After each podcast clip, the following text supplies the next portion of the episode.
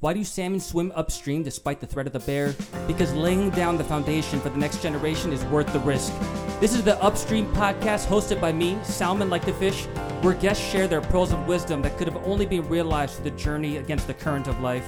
Your presence here and now is no mistake. Keep your ears and your heart open. There is something for you to gain. Okay, we are now at episode four of season two of the Upstream podcast. Uh, today, I have a very special guest. Uh, well, re-guest, really. It's Rodrigo Agreda, my future godson. I think we've he's already confirmed that from the last episode that we did together that that is official. It's in writing, no takebacks. Yeah, it is official. Uh, hi, my name is Rod. here, happy to be here uh, in the presence of um, God, Yeah. Sal, and then uh, No, uh, what did you say? The presence of God, Sal, God and Sal God and and, Sal and and Austin. Yeah, I love it. That's funny.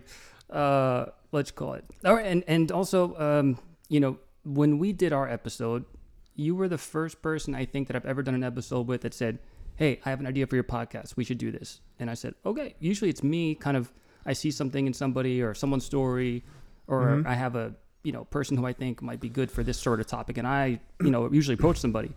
So we did it, and uh, you know there was a lot of response afterwards. I think probably um, more response than a couple of other episodes. So I thought that was really cool. yeah, that was the goal. That Yeah. was the goal to uh, if you can make a change in someone's life, just um, that should be the goal. Yeah. know? Well, I think you hit the goal because a lot of people said you know they were really inspired by that, and I thought it was really cool to kind of openly talk about faith.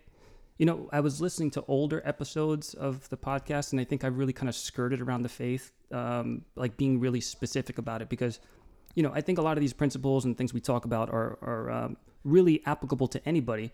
But the Yes. moment you throw Jesus in there, people back away. Right. No, So- now you can relate. It's, yeah, uh, that's the topic of this podcast. Yeah. uh, don't hide the fire. exactly, and that's exactly what we're going to do today. You know, I remember one. I kind of, if anyone ever heard the first episode, I think I referred to Jesus as a character in the Bible, I, without saying Jesus, because of the of fear of people getting like um, torn away from the principle of the story just by being offended by a name or, or or not understanding the name. You know, so I'm like, man, I really got to be more open. So thank you for for that. And, and No, I and mean, then we um, can- and then I say it if um, somebody like tries to put you down for being faithful, um, then they're not your friends. Yeah. that's it. Or if they don't understand, you know, because I think that's a part of it too. Is a lot of people just don't understand if they weren't brought up with it, right? Yeah. It's like telling someone, "Hey, you should do CrossFit." What the heck is that? Mm-hmm. Like, you yeah, know? well, yeah, no, yeah, No thanks. yeah. So that sultry voice over there that you're hearing is uh is Mr. Austin. You know, Austin. I'm not sure what's your last name. It's Capitanakis. Cap. I can't even. You could just go Cap. I Cap. usually go by Cap. Oh, Cap. That's cool. That is super cool. It's like Captain America, like Cap. I'll take Austin it. Cap. Yeah. Yeah, Austin Cap. Austin Cap. I abbreviated it because, as you can hear, the extremely long and cumbersome last name, which is uh, Greek, but you just go by Cap. You can go by Cap. So you're um, you don't own a you don't own a diner like that's. I isn't- don't, isn't that the way of- actually. isn't that the way of the family? That is, most people of Greek heritage typically do own a diner or a restaurant of some sort, and I, uh, I actually don't. Yeah, uh, I don't. I don't mean to be racist. I'm Filipino and I'm I'm a nurse. I mean, it pretty much kind of goes hand in hand. So it's you know, um, but Austin. So you guys, uh, Rodrigo had said, "Hey, listen, my my friend Austin has an amazing story, and uh, I think it was really awesome for him, uh, or it would be really awesome Yeah, for him I- to share this." Mhm. So can you can you kind of give me why you wanted Austin? Well, uh, I met Austin about a year ago at uh, the gym that I coach in Hoboken, Hudson River Athletics, uh, and then um, he was uh, he started there as just a member, and then after that he became the yoga instructor, like yoga uh, coach for the gym, and then um, you know like during the pandemic, it's just like I stopped coaching because there were no there were no time slots to, Yeah. for me to coach, and then I just saw. Um, I saw Austin a few times here and there, and then like during the like those times that I saw him at the gym, like when I was like popping up, um, Austin just seemed like very like like he he he didn't seem like the person that was going through depression, you know. Mhm. And then I was like, you know what? Um, the more I got to know him, like uh, I went back to the gym, you know, like we got like we linked up together like through CrossFit, and then uh, we grew up our friendship through like being doing like uh, CrossFit Mayhem, Right. and then I was like, uh, you know what? That's perfect. Like that's a person I could just relate. And then it, it like one day he just like shared his story, like you know, like I found God, fate, and then I was like it helped me uh, build myself up because I was literally at, rock bottom during the pandemic, and I was like, whoa, whoa, whoa, like Yeah. take a minute. I was there too. like I, I, I was at, at rock bottom, and then you know, fate brought me back up. Yeah. Like you know, like through the storm, like fate uh, really helped me. Like I, I, I don't know what what I would do without fate and fitness and friends, family. You know, Mm. like for me, that was just like amazing. And then there, Mhm. to me, it's just like there's no coincidences. That that was a sign of God. You know, I want the world to hear his story. He Yeah. he has a story, and then uh, I want him to share it with everybody. Nice. I'm, I'm glad that we were able to make the time together. You know, it was awesome. Uh, uh, time is really rough, you know, to kind of put together. I know everyone has busy lives and everything, so to Mhm. do this, you know, which is nice. I mean, this is something that we do out of like the uh, kind of pull on our heart, you know, versus you know, we're, none of us are getting paid for this. We don't have any advertisements, you know, or, or whatever. You know, this is Yeah. literally like there's a story that we want to tell and that someone might benefit, right? Mhm, Yeah. Spreading the good word. Yeah, absolutely. And So- it's uh, God's timing. yeah, absolutely. Always, Always, God's Absolutely. always. timing. Yep. and also my wife's iCal. Uh, You know, I have it's God's timing and, I, and God and Arlene's iCal is, is what I have to go by. You know, which is part of God's timing, I'm sure. Absolutely. So, so Austin, uh, why don't you tell me a little bit about yourself in terms of, um, you know, well, let's start with like your your fitness background or, or your work background, like you know, how you your your upbringing, you know, all of it. Like, kind of give me like a synopsis on yourself. Yeah, absolutely. So, um, let's see. Currently, well, you know, we could start from growing up. So, growing up, I was always an athlete. Um, I always played all different types of sports soccer, basketball, tennis, uh, you name it. Pretty much everything but football. Hmm. My parents didn't want me to play football. They were scared. I was a really small kid growing up. So, Did they you were. get concussed? Right, yeah, all the whole the whole bunch of it, and and Same here. very candidly, my, I kind of just followed what my brother did. So I have an older brother. His name's Arthur. What's up, Art? Mhm. And uh, he's three years older than me. So I always kind of just followed suit with where he went. And, and I'm fortunate enough that he was also an athlete. And it really led to um, my development as a person. And sport and, and athletics and using my body has always been a real uh, integral part of, of who I am. And it's still to this day. So fast forward to college, I played um, three years of competitive collegiate tennis Wow. at the Wow. at the College of Stat. Most people don't know that. Well, people from Staten Island know that, but people that I've met later in life don't know that. Don't know that. So I did that for four years, and that was a real learning experience. And if I'm being completely transparent, I wasn't really bought into it the first three years. And my senior year, my last year, was the the year I something just clicked in me. Uh, maybe the fire got maybe lit back then, and I just uh, started to change how I approached my tennis game, and I saw that my life actually followed suit. Meaning that once I started to get dialed in and show up to practice and read the books and do all of the mental training and all those extra little details, not only did I improve as a tennis player, but I really improved uh, as a person. Yeah, Oh, you read gotta- the books. I wouldn't even think about reading books for tennis. Yeah, Like, there's more mental. Yeah. it's more of the the mental side of tennis, and I was, uh, and I still am to this day, right? But a real uh, head case on the tennis court. Used to throw my racket, have tantrums. True story, and uh, can't imagine it. It And- seems so zen. Like, I- I- yeah. true Yeah, story. yeah. You could ask my friends that growing up with, they'd lo- they would be crying, loving to tell all these stories. So it's a part of who I am, and uh, I was just determined to to work with it and not kind of delete it because I don't think we can delete those parts of us, and I think that's a huge part of my personality when I channel it in the in the in a helpful kind of direction. like sport. Yeah. And like the fire and, and kind of keep instead of it being like this untamed rage of more of being like uh, like a burning desire, right? Or a focus of something wanting to do something creative and focus my mental energy and my physical energy. And um, it's kind of how I still operate to this day. So graduated after four years of playing tennis. And then I was kind of like, now what? like what do i do first of all what do i do from a career also athletics was such a part of right for four years and even before that and it- as soon as i graduated like the Yeah. team the team environment wasn't there anymore. Something was missing. something was missing Yeah. right? That community and being around like-minded people and like my brothers who i'm still friends with. When i say my brothers my friends from the, the tennis team that we you know we've trained together we cried together we had the highs and the whole the whole range of the experience. So that was missing.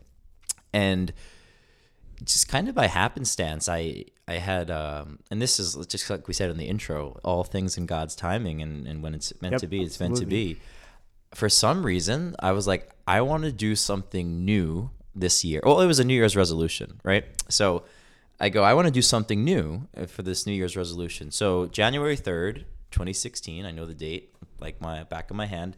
My brother and sister-in-law were going to a yoga class. And mind you, I'd never done yoga. The idea of me doing yoga at that time was laughable. Or you just you would just never, right? Yeah, just You would never picture yourself doing yoga. never, ever, ever. Yeah. Which is funny I think just for a lot of people, like uh, guys, like, oh, it's not very bro, like yoga. yeah. no, actually, I mean, just like a small sidebar. I started doing Pilates because Yeah. I, I I've read a lot that it's helpful for like lower back issues. I find it amazing. But whenever I tell someone, they're like, "Pfft, Pilates. Hey, why, why would you do that? It's such a waste of time. Yeah, but um, you benefited. Yeah, what what um, what was it like for you to start doing yoga? So it was incredibly transformational and still is to this day. I mean, it's my it's the whole framework of my adult life. So I took that one class just by happenstance. Didn't even know. We just Googled a studio on on on Google, and it happened to be this one studio in Staten Island. It's called Five Borough Power Yoga. If anyone from Staten Island is listening, definitely check them out. Um, Karen is the owner of my teacher. What's up, Karen? And um, I just fell in love with it from the very first practice. And I had set my mat up in the back corner very sheepishly. I didn't know that we had to take our shoes off. I didn't know that I had to go barefoot. And I didn't know it was a hot studio. So it just Oh, your first experience was a hot it was just session? it was just all this unexpected. And I ended up loving it. Wow. And I s- just right there on the spot signed up for the new visitor special, which was like thirty dollars for a month of yoga. It was an Wow, amazing deal. that's like impossible now. And yeah, and, and here's the craziest part. I never was an early morning person. I made it a part of my routine to get up at 5 a.m. so that I could practice at the 6 a.m. yoga because that was the only class I could make during the week. And I just I just loved it. And that actually set on such a kind of domino effect and still riding the wave of of that one quote unquote incidental yoga experience. Then I started to do CrossFit about three months later because my very good friend at the time, or it wasn't my good friend at the time, my good friend now, but wasn't the good good friend at the time, someone I knew from high school, mm-hmm. saw what I was doing with yoga. And he was like, hey, man, like, I see that you're doing yoga. You look great. I think you would love this thing called CrossFit. I didn't even know what CrossFit was. And he's like, I see, you know, you go, you like to go to the gym, but like, why don't you come check this out? I think you'll really like it. So I said, all right, like, what do I, you know, what do I have to What do you got to lose? Nothing. It's just one hour. Yeah. And, you know, and that was another like really pivotal day in my life where I didn't even know what I was walking into, but I just, What was your first workout? that was my first WOD, Yeah. And Do uh, you remember your first workout? yeah, it was. Oh uh, my gosh. It was a descending uh, ladder of ten through one of pull-ups, and I didn't like. He was like, "You do these things called kipping," and I was like, well, "I don't know what that is. Yeah, I'm yeah, just yeah. gonna do just strict, gonna do strict pull-ups." pull-ups. Did you do strict pull-ups the whole time? No, I, t- was gonna I- say, I- at first I was like, "Oh, I could do this," because I I did like my version of pull-ups, meaning like when training at a bodybuilding gym, where it's like kind of half of motion, a little, Yeah, a little yeah, kip, like a little, yeah. a little cheap, cheap. And my friend was dying because he's like, "Okay, good." I'm like, I want him, I want him to get his butt kicked and see what this is about. And it was burpees, so it's burpees and and, and pull-ups. And- Disgusting. I can't believe you didn't run away Ten to from that. one. yeah, Oh ten to my one, and I was just blown up by it. But it's so ener- like so energized. Yeah. And uh, I was like, okay, I'm in for this too. And I was I was really committed to like this new facet of my life of fitness. You drank the Kool Aid. I drank the Kool Aid both, Yeah. right? Right away. And yoga and CrossFit. But very good to have those two things at the very beginning. So like they complement each other very well. They do. they and that's ba- and we'll get into this later but that's basically what my whole career is right Yeah. now and what i'm making or what i'm at least creating my life around um, and then the last part i was really gung-ho and really inspired i was like you know what i'm gonna run a marathon this year and i was just like you've never this, done one before. no i never even ran a Wow. 5k I, Wow. and I, I so i tend to do that in my life and i it's a good quality and it also gets me in trouble sometimes I think we might be twins. I Uh, just, a I hundred just go all the way in. Yeah, yeah. Or don't go at all. with- yeah, or don't Yeah, go yeah. at all. So I was like, you know, I'm gonna do a marathon, and I had again God's timing. Who knows?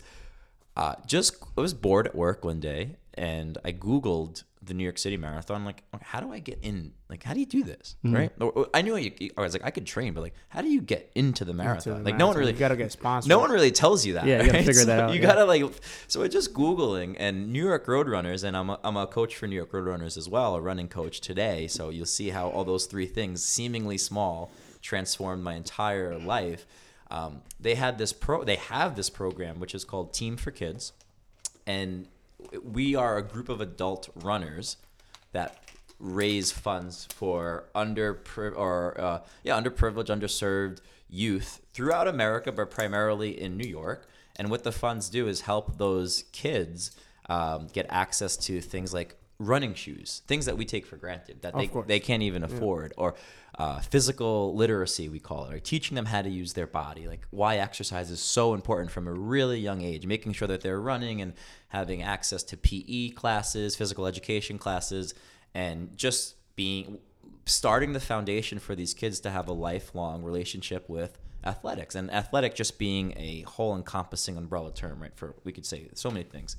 And um, so i did that as well and i really stretched So you did the marathon first, and then you did the coaching for Team for Kids? later yeah later Ah. way later so I, I started as a runner um, not knowing and then i just kind of gradually ran more and more and more and more and then made my way to the marathon and i ran two new york city marathons in 2016 and 2017 Wow. both with Team for Kids, and there was just something about I really liked it, and it really caused me to grow, and and it caused me to fundraise. So it just started all these shifts of who I thought I was and what I was actually capable of. And long story short, I was very determined to become a fitness professional. So mind you, this was all while I was working full time in corporate America over the course of this is just kind of cliff notes now over the course of five and a half six years i slowly progressed from corporate america to becoming a yoga instructor crossfit coach and running coach all from those three seemingly insignificant days that really were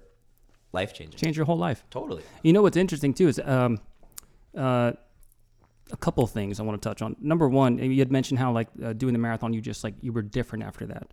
You know, I think that once you do a marathon, you are a different person. Like you're you're not the same. You can never look at life the same.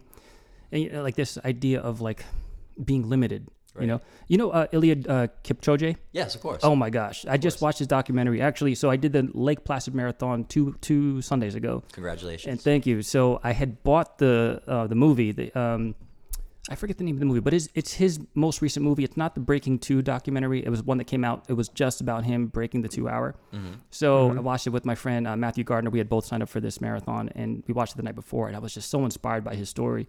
But this whole idea of that many of us think that we're limited, whether it's uh, physically, spiritually, mentally, Mentally. you know, in, in every capacity, you know. But um, doing a marathon, you have to train for a marathon. I mean, t- hypothetically, you could do a marathon in seven hours, right? Eight hours. You could, You could. but that's not. you could crawl Yeah, you could crawl, but that's not really But what it's for. if you don't train for it, If you don't train for it, you don't get the experience. hurt. oh yeah, absolutely. big hurt Yeah, but I mean, all that dedication week to week, the long runs, and some of the long runs feel great. Sometimes you do a shorter long run and it feels worse than the long one the week before. totally But then you just go, you know. Uh, The even bef- resilience. yeah, the resilience. Even before Absolutely. doing this podcast this morning, so I had the Lake Placid, so I feel I've been feeling real beat up since then. Mm-hmm. But I have New York in like six weeks, so I'm like, oh man, I got to get my long miles up again. So I had a 11 miler to do today, and I'm just like, I woke up this morning, and in my head it was like, you snooze, you lose. Do you really want this? How bad do you want it? You have to eat And the dream. You have to sleep the dream. You know, because you sign up, you Yeah, put yeah. your you put your you know your money where your mouth is. You sign up, Many people sign up for a lot of things and then they stop it because they don't have a why. Exactly. Now, I think uh, Austin's wife is awesome. The team for kids, which I was telling my wife is so ironic that you know you know Rod. Rod asked you to be here last year um, when I was going through my thing. I signed up for the New York City, but I signed up for it virtually. And if you if you raised five hundred dollars plus for Team for Kids, then you get guaranteed entry into this year, right? Just for those that don't know, the way you want to, the way to get into New York City is either you raise money for a charity, typically twenty five hundred dollars or more, you know, right? give or take around there give or take, or you do nine races uh, that are sanctioned plus a volunteer uh, event or lottery. And I mean, I've applied for the lottery the past like three years. Like, God, if you want me to run a marathon, let me get in. and then I don't get in the lottery. I'm like, oh, good. God doesn't want me to do that. I'm like, ah. So uh, I signed up for Team for Kids, and actually, I was like, man, five hundred dollars. All right, whatever. If I if I don't raise the money enough, then I guess you know it's for a good cause. I'll- Right, I'll just just I'll just shell it out. Yeah, yeah, but yeah. like within two days, I put two stories, not even a post, two stories. I had my friend Rodri- uh, Eduardo um, donate, my sister, my goddaughter Mindy, um, uh, good friend um, uh, Hair by Eddie. He owns uh, uh, Ego Trip Barbershop in Barbershop. Uh, where what town is that? Hawthorne. Uh, where's it? Hawthorne. No, is it? no, it's not Hawthorne. Is it? uh, Ego Trip Barbershop. Check it out. It's amazing, super cool guys, and, and they do great work. But so like within that day, a day or two, I had raised all that money, and then my wife, bless her, she's just an angel. She donated um, two hundred and sixty-two dollars. Wow. And if you guys don't know the significance for people listening who don't do marathons, a marathon's twenty six point two Yes. miles. So it was very significant that she Mhm. put that money. I was like, you didn't have to do that, and she's like, I wanted to support you, you know. And it's ironic that now, you know, you never know where the charity money goes that you put for these things. You know, you see it on social media or whatever. But like, I'm sitting next to the result of like these charitable, you know, contributions that you're coaching these kids now, which is amazing. You're teaching them at a very young age, like how to use their bodies, how to excel, and how to train on a consistent basis. Amazing, amazing. you. So thank you for your service. Absolutely. It's my pleasure. Thank yeah. you. So let's go into uh, what was uh, I- I- this has kind of been the theme of this podcast, just because it it was born during the pandemic, right? So I think uh, a lot of the people that I've had have a story about 2020 and what happened to them, you know.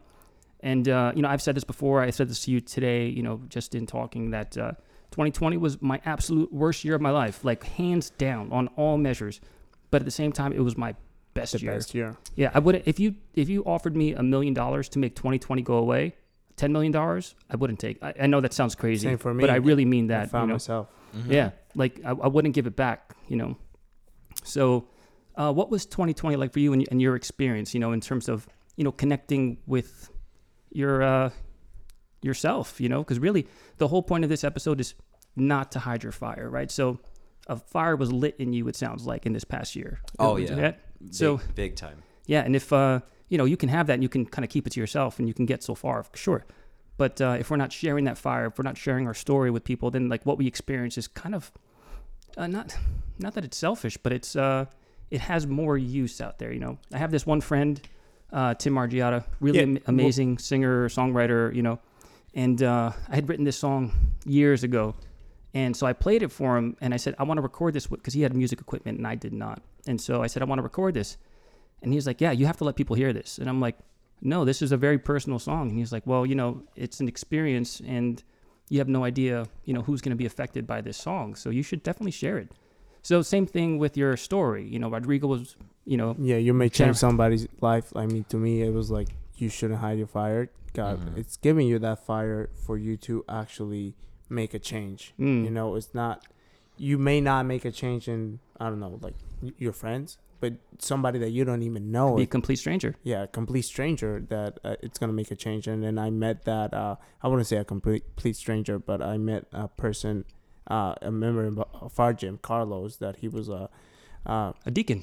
Yeah, no, no, no, Carlos. Oh, Carlos. Yeah, Carlos. Uh, That he was very touched by uh, the podcast. That Oh, he- yeah. yeah. He said like, you know, like I, I always been like faithful. Um, been into like faith, fitness, and then family, but I didn't think there was like people like me out there. Yeah. And I was like, you, well, you shouldn't hide it. You shouldn't hide it who you are. Yeah. And then for you to hide your fire is a waste because your Mhm. Father is giving you, the Lord is giving you that fire Yeah. and it's for you to share it. And the more you share it, the more people are gonna come out, you know. Yeah. And it's the army of God. Yeah. Like it, it's a battle between good and evil, and Yeah. then the only way you overcome evil is with good.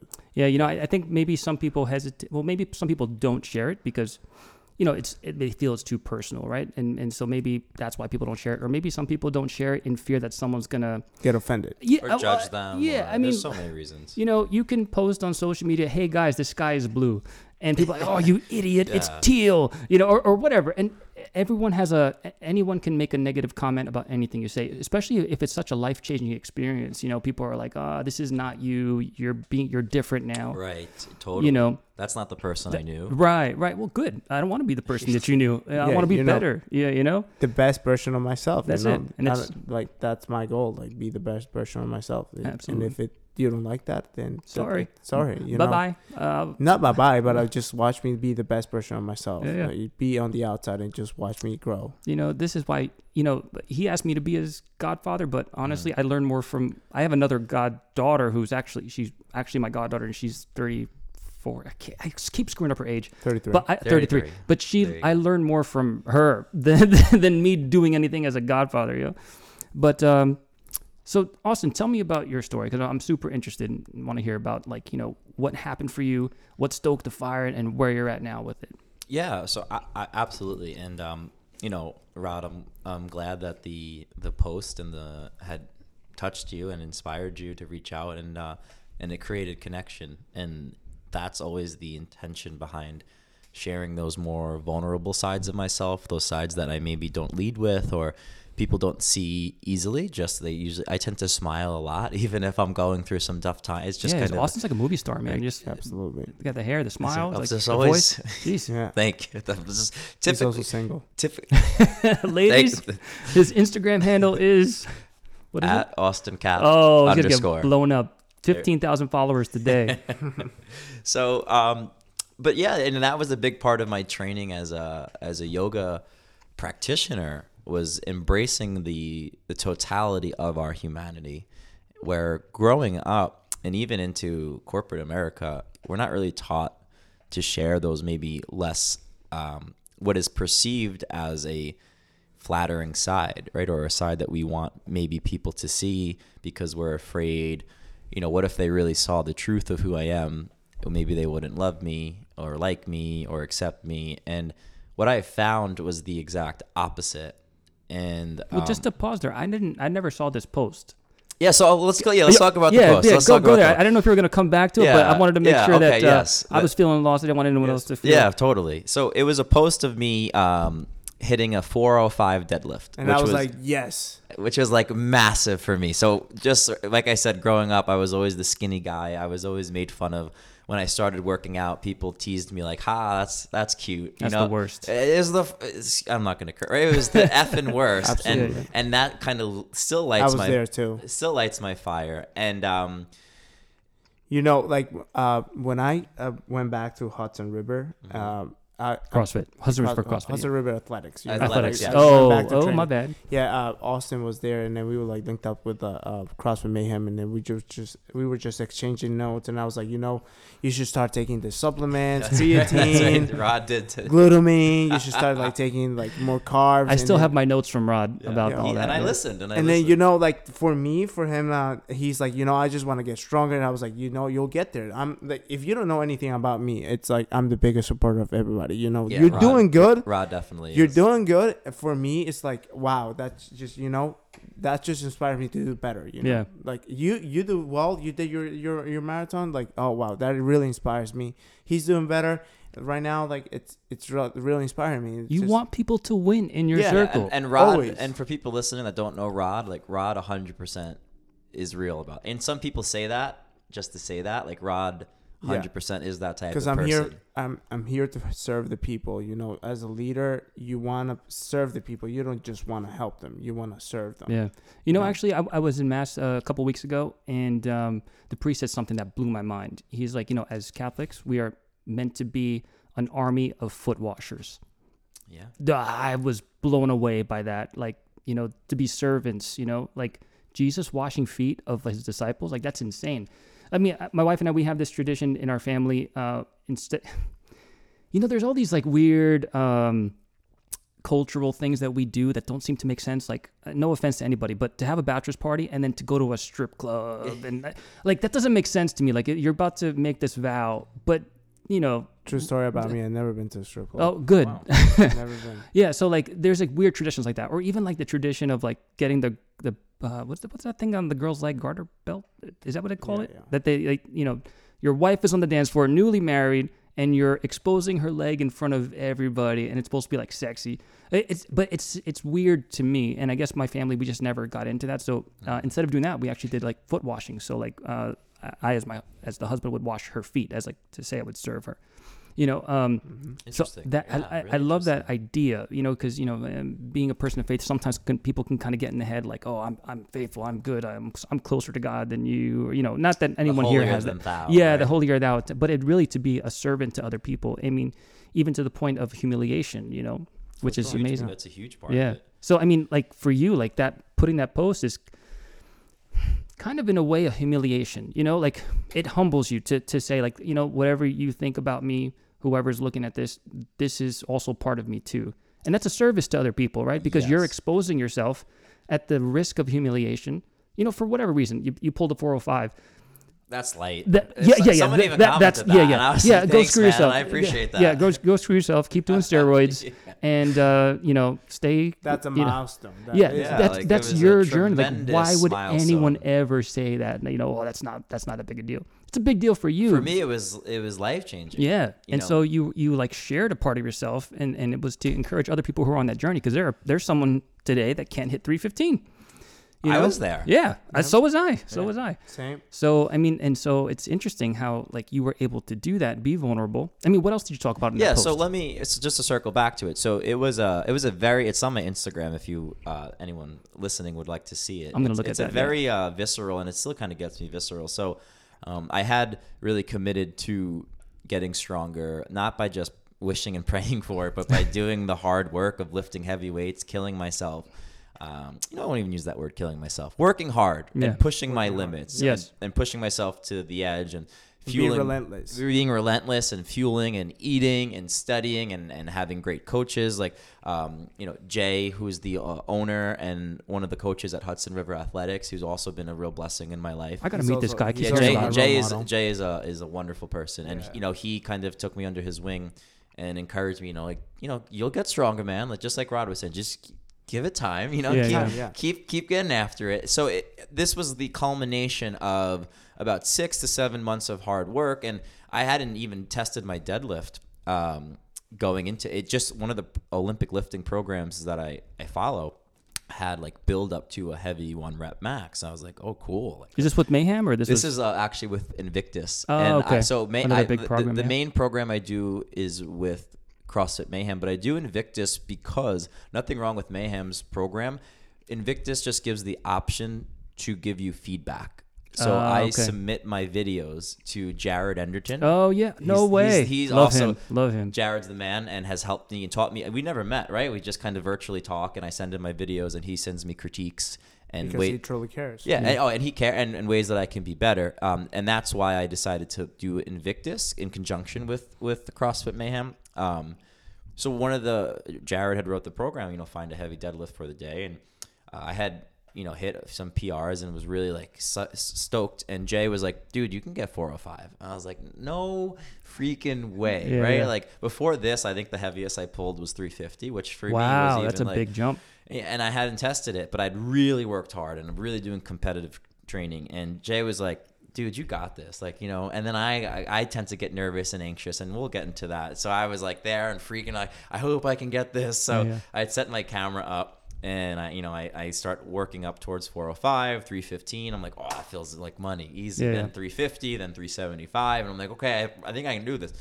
So then 405, and you know, I just go to pull it, and it just comes up. Like it's like not even a. Uh, it's always a challenge, but, But it wasn't didn't- like I didn't get max- stuck. it didn't yeah, feel like super I- I could have probably went a little heavy. Yeah, I yeah. stopped there just because I was literally. I mean, we do have a barbell here. We got we got plenty we got plenty of weights. We can do this today. Possible. So I, so I was- We'll build was- up to it. That'll be the that'll be the finale of. It. I like episode. that. Yeah, yeah. So I was just so elated and overcome with joy, and then the video has me. I'm literally screaming, go, "Yes, yes!" He took his I take off, my belt off and I slammed it. slammed it to the ground, and you just hear me roar. And I, I didn't plan that celebration. Like I this once I hit it, just something came over me, and it was just this euphoria of like, oh my god, like hard work and dedication really is a thing. It's not just a, a bumper sticker, and it's not just the Instagram saying. If you work hard, you can grow and push yourself and and reach levels and strength levels that you never even once thought were even possible. So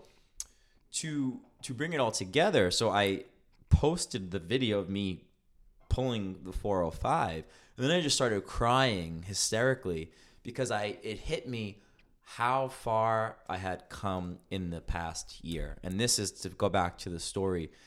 A year ago, around this time on my 27th birthday, um, there's this like little beachfront in Hoboken. And if you're in Hoboken, you, you probably know where it is. It's kind of where the kayaks are.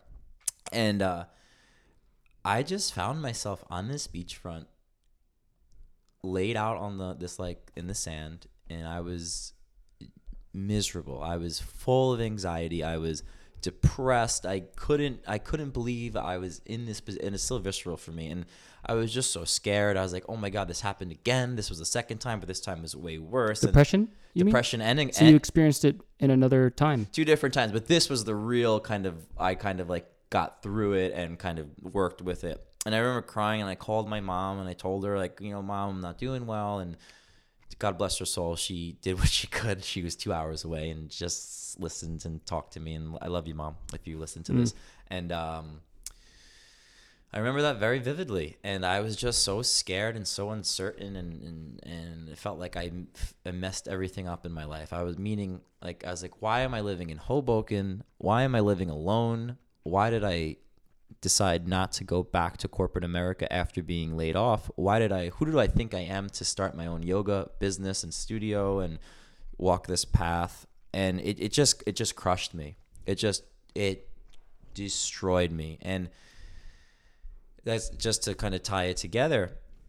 I already had a, a an experience going through depression and anxiety, like really intense, to where like I was afraid I was gonna lose my job. I lost so much weight. People would call me like, "Where have you been?" Like I like ruined a lot of opportunities, and since have cleared that up, kind of like a twelve step. Like I apologize for who I was during those periods and for letting people down and like what was going on with you around that time? If you feel comfortable yeah, sharing. totally. You know, um, I think it was a few different factors, but my mother um, was struggling with her own mental health, and she had gotten so bad to the point where sometimes she would call me and just be so unstable and just be hysterical and want to you know this may be a trigger warning for anyone but like telling me that she wanted to commit suicide. Hmm. and you know you just don't know how you're going to react when your mom tells you that.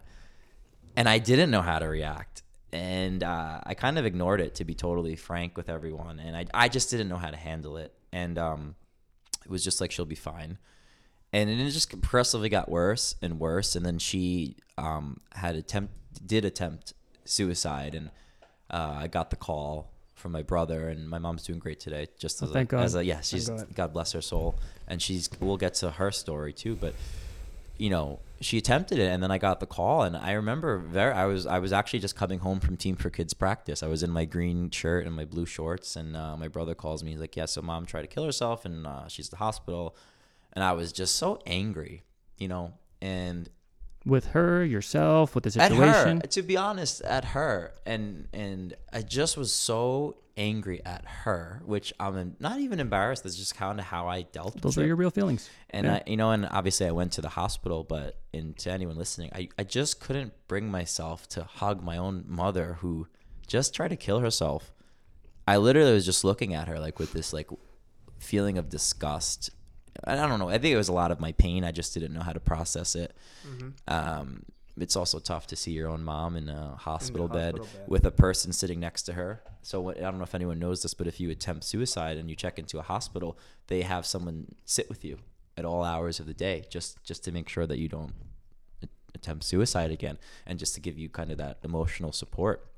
And I remember that, and it was just a really tough emotional time, and I didn't handle that well, and it just started a, a spiral, and I kind of just like shut it out. And as we know, things that you don't deal with are eventually going to come through some other way Yeah. you know you can't run from your problems and your challenges um, forever which led me down into this really kind of tough situation of intense anxiety and i was never an anxious person before actually I, i've always been an anxious person i didn't know this until later and going through a lot of therapy but it kind of kind of spiked and then the depression and i and i used to be that person that would be like you know depression's bs those people are just soft like Yeah. those people just like there's just something wrong with that you know like come on like snap out of it and then until I, and I was like, oh wow, this is no joke. Like, and if you've ever been depressed, it really feels like you know you'll never see the next day. It feels like you're drowning, and started to get like with these kind of heavy. This is just, just real feelings that I had felt, and so i then I took steps to heal,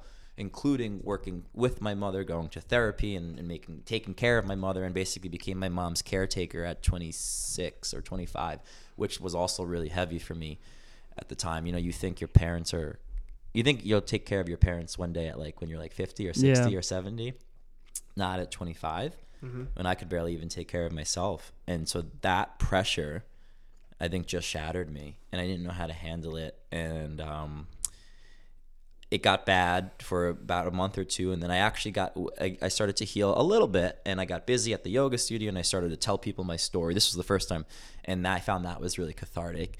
And then I um, stayed in therapy, and then I actually got way better fairly quickly. And then this was a lesson from God. I stopped going to therapy, and I, sta- and I stopped doing everything that made me feel and be better.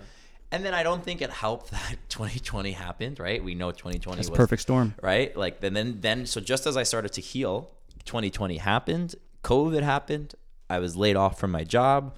Um, I was isolated from, you know, we're all We're felt all Love, yeah. isolated from uh, the community, your friends. you totally know, right. So and then it, your friends it to support you. and it just kind of started to trickle back. Like I felt like I was regressing, and I didn't really handle it well. And, and just little by little, I didn't have much to do because so when I let when I when I was let go from corporate America, I really like put my foot in the ground. I was like, I'm gonna create my own yoga business and studio, and this is what I'm gonna do. And it went really well for two months.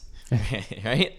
So I had like that new fire, and people were supporting and donating, and I was doing all virtual classes at the time. And it went really well until it didn't.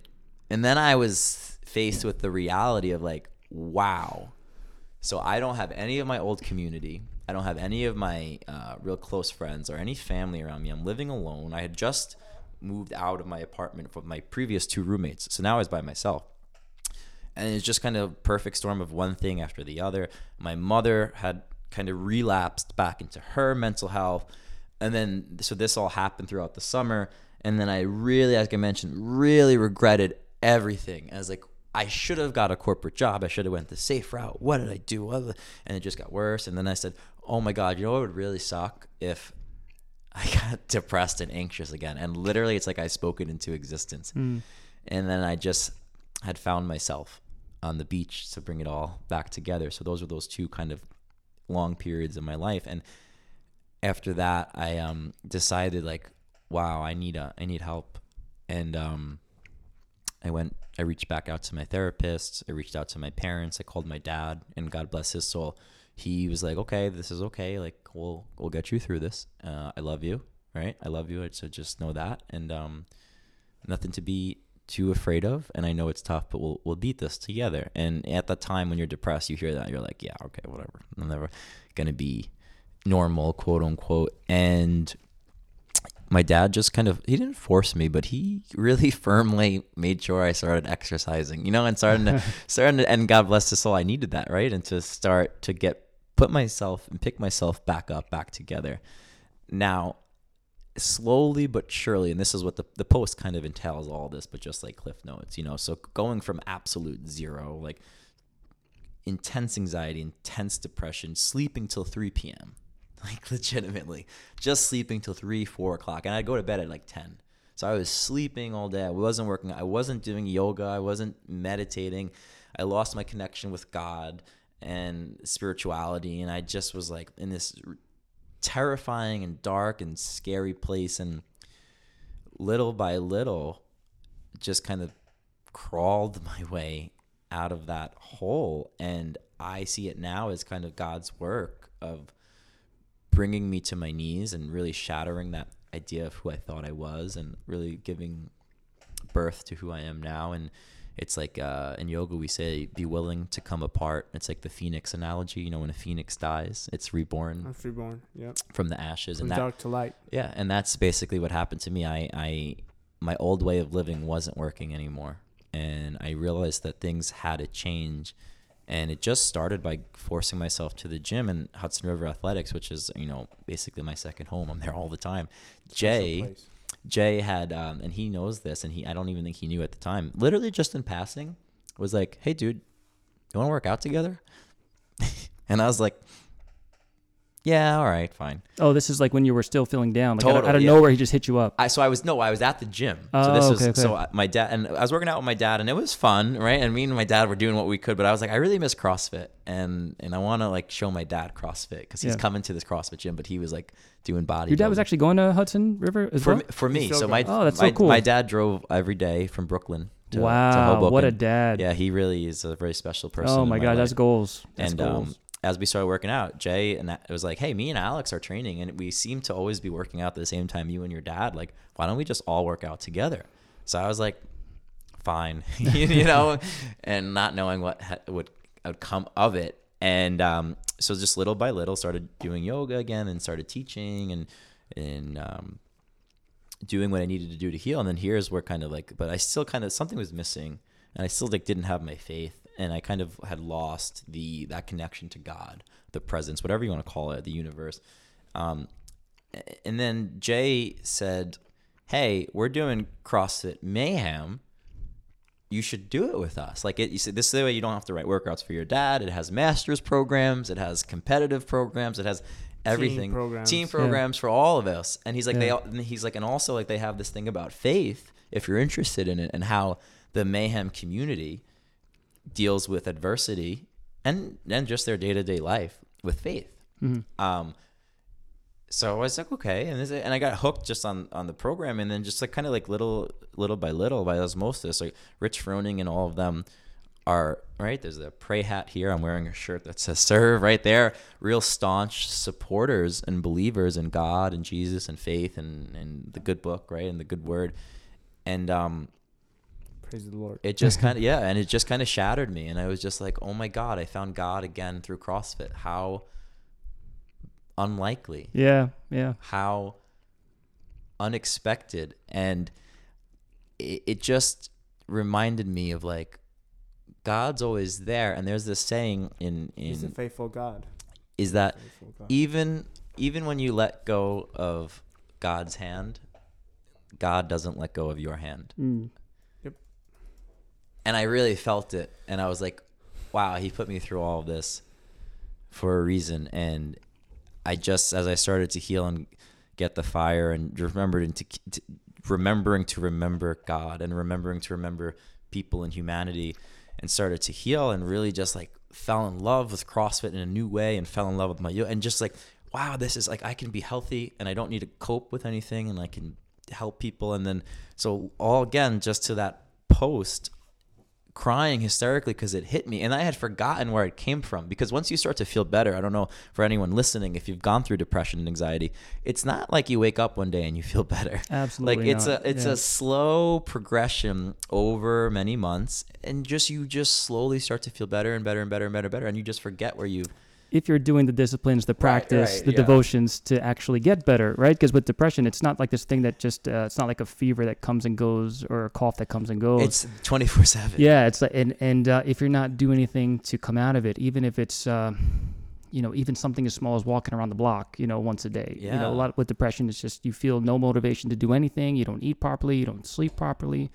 You know, and, and for some people, the uh, suicidal thoughts come. absolutely You know, i had suicidal Yeah. i never attempted um, but i had suicidal thoughts yeah, and it's a scary, it's a scary thing to have that because it's, but really, I mean, that's that's hopelessness. You know, um, one of my my favorite terms in mental health. Uh, it sounds weird that it's my favorite term, but, but the term is anhedonia.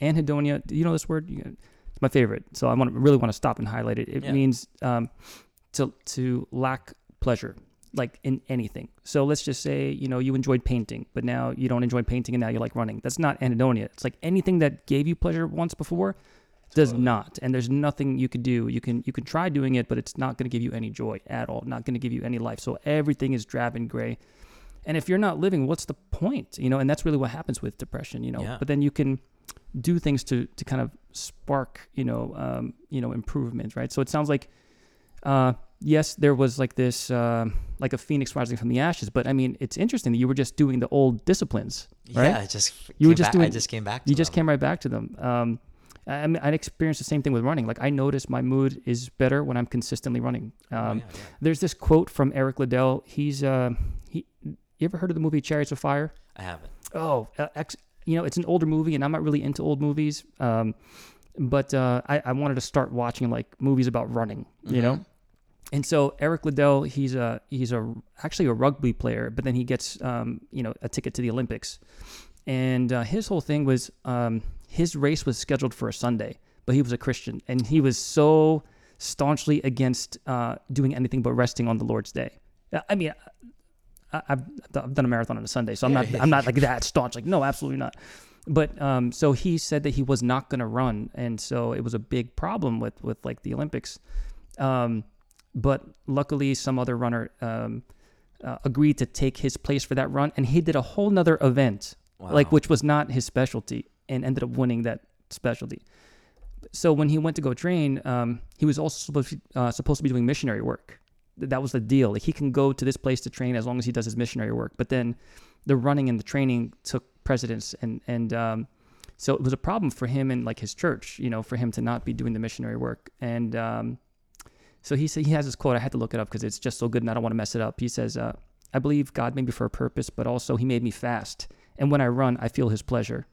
You know, when I heard that, I'm like, oh God, I feel that all the time. Like when I when I do my long runs, and you probably experience this in your yoga practice or even in running, like, I mean, like the best things that you would imagine God would kind of uh, give you insight to. It's like you get them only in that fire, Always. only in that Always fire. You know, hard a hard. CrossFit workout, Oh, you know, like oh, where you're yeah. dying. Oh, I I get it all the time. That's Yeah. my favorite place to be. Oh my gosh, to me, it's just like um, somebody asked me like, uh, how can you get into that pain cave? And then to me, it's like there's like you don't understand. It's That's like where God nothing- is. n- I mean, I find God, but nothing compares to the pain that Jesus Christ went on the cross. Like nothing. So like to me, it's just like, oh, this is just a workout. Like imagine, Jesus was there. Like he gave his life for us. Like did you ever see the Passion of the Christ?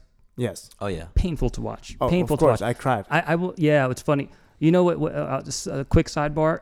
I saw Endgame in the theaters. Uh, spoiler alert for anyone who saw Endgame. I'm, I'm gonna talk about it. You know, funny. Austin hasn't seen it. I'm I'm, I haven't. I'm mad about this haven't right seen now. it. No. But uh, uh, if you want to close your ears, you can, That's or cover okay. your ears.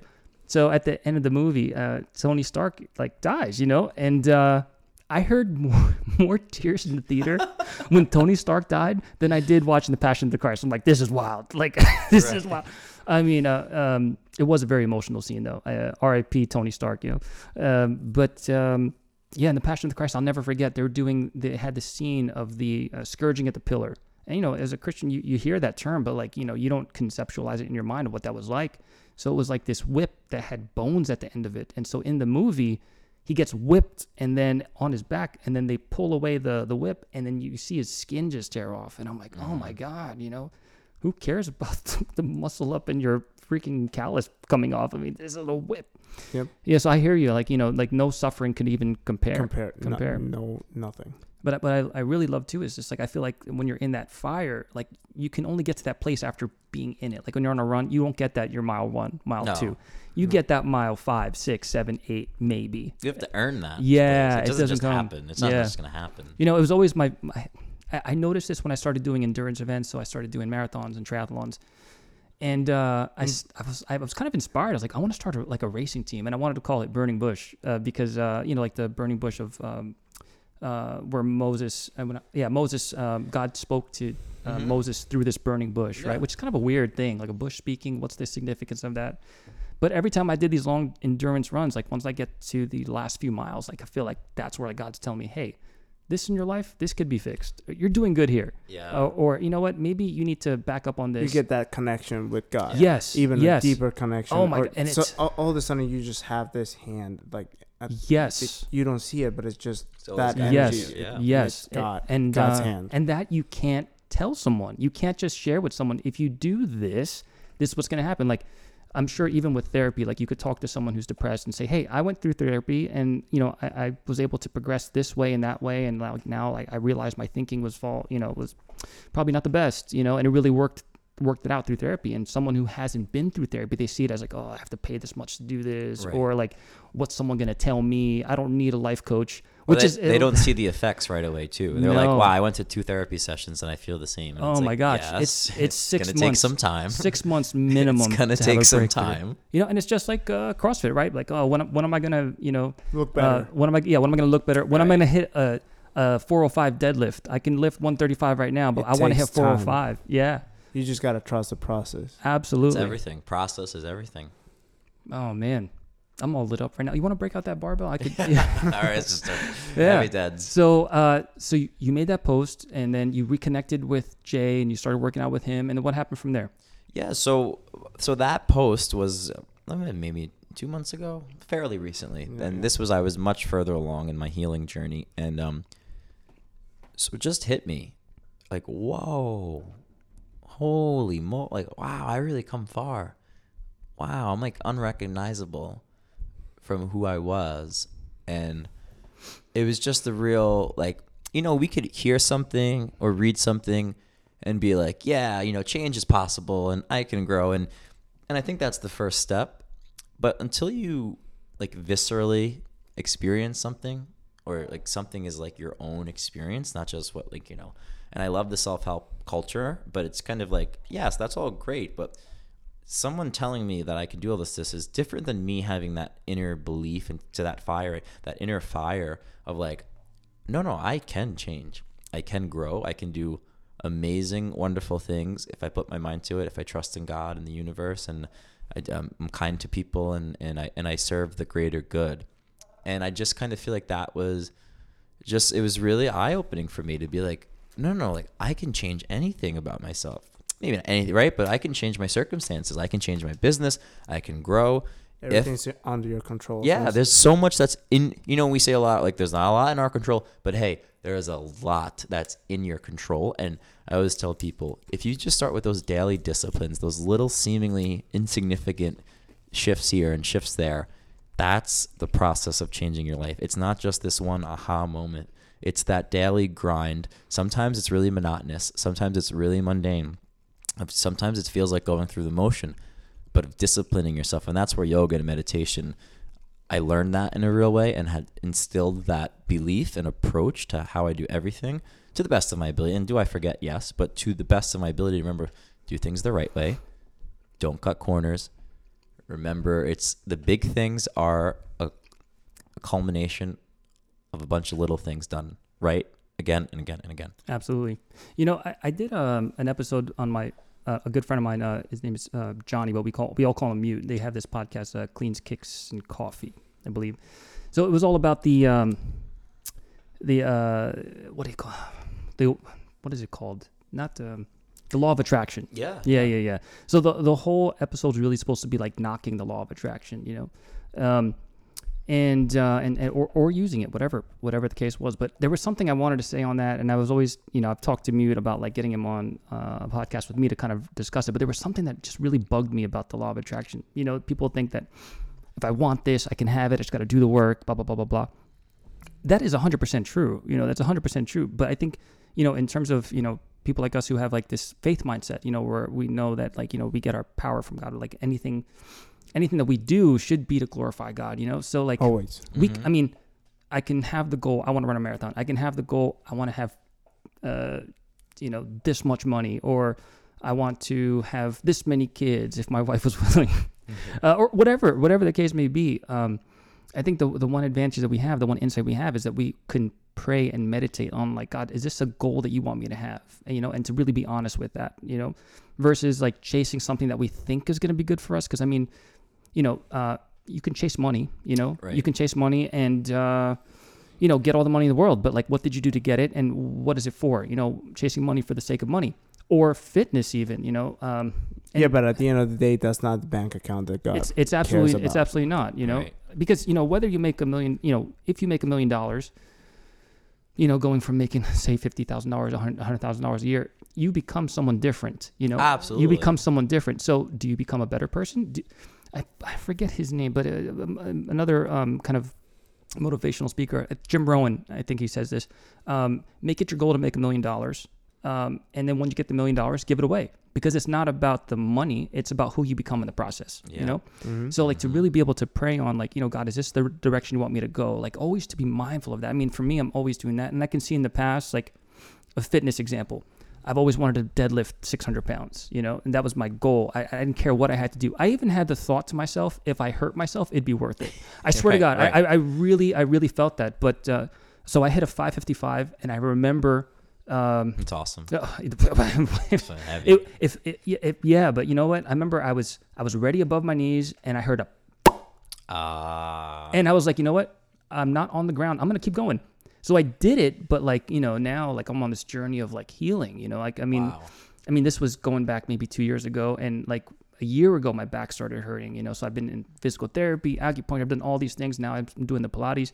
So I'm seeing like what was the goal of me lifting 555? Did I pray on that? I don't think I ever prayed. I never prayed, God, should I do this? Or Mm-hmm. God, is this something you want me to do? Or uh, it was more for like Your own. I wanted the goal. Like Yep. I wanted like the the dopamine hit of the goal. Totally. And I wanted the respect of the goal. You know, like I hit a 555. You know, yeah. you know, whatever. 'Cause, I mean, and the, and the gym we used to go to, we had like the the leaderboard. the leaderboard, Leaderboard, like right. who had the highest deadlift. So people would trash talk, and I was very much like trying to tell people who I was and you know not respect me. But like now I realize Well, the only approval you know you, you need is the approval of your father. I wish you were here uh, two years ago before Yeah. I tried that deadlift. That's what I always tell myself. You know, like the only person I try to impress is my father, Yeah. which is God, Yeah. and then whoever doesn't get impressed, Yeah. it's whatever. That's the thing, you and know? and I think that's such like um, a a beautiful kind of like way to even hyper focus the goal. You know, so like we know like if you're doing something like now like with my family, like you know who do I spend time with? You know, God, do you want me to spend time with this person, that person? Do you want me to do this?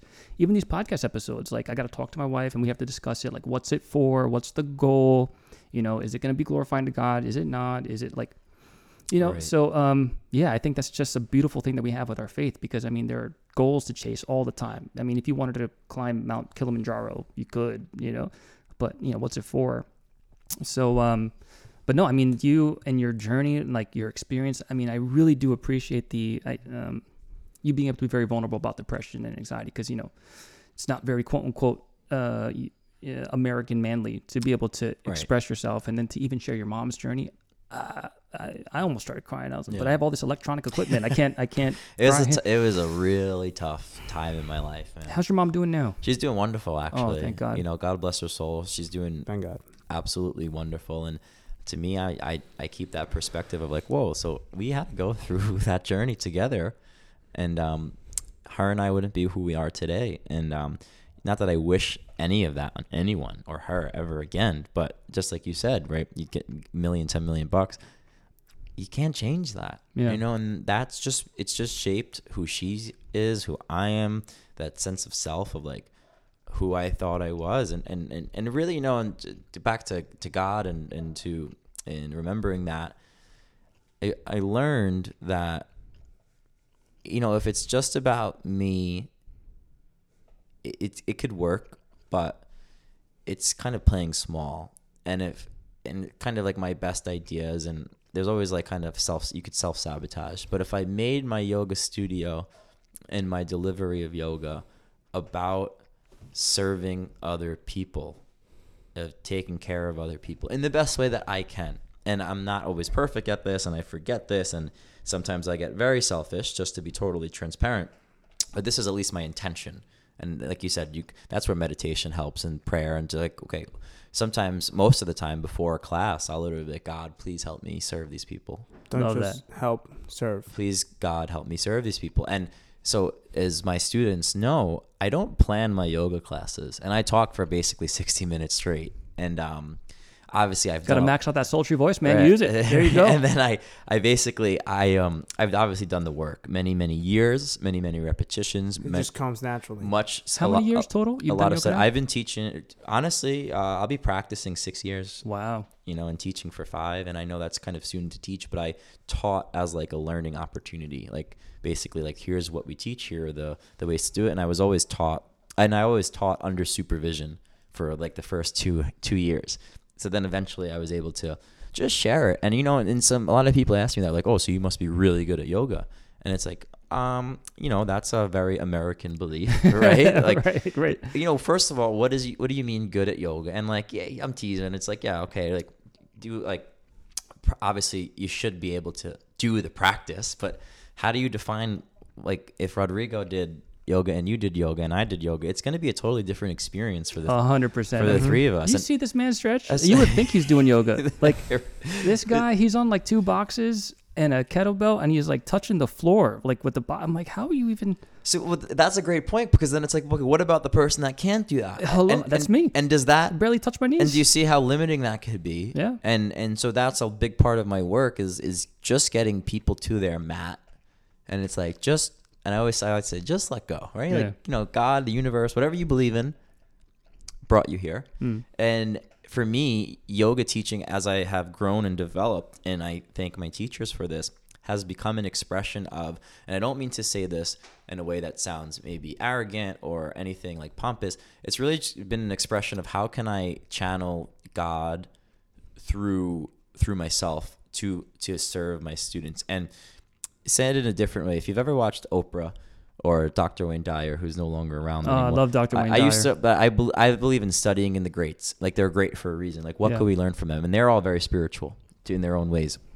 And Dr. Wayne Dyer would say, that's what I kind of stole from him. He would just say, how may I serve? Mm. He would always ask himself that before he talked to millions. Sometimes, you know, maybe not millions at one time, but he's reached millions of people. Yeah. Oprah, the same thing would be like, I'm paraphrasing, but Oprah would say something along the lines of like, God, and I got this from my mom. She taught me this.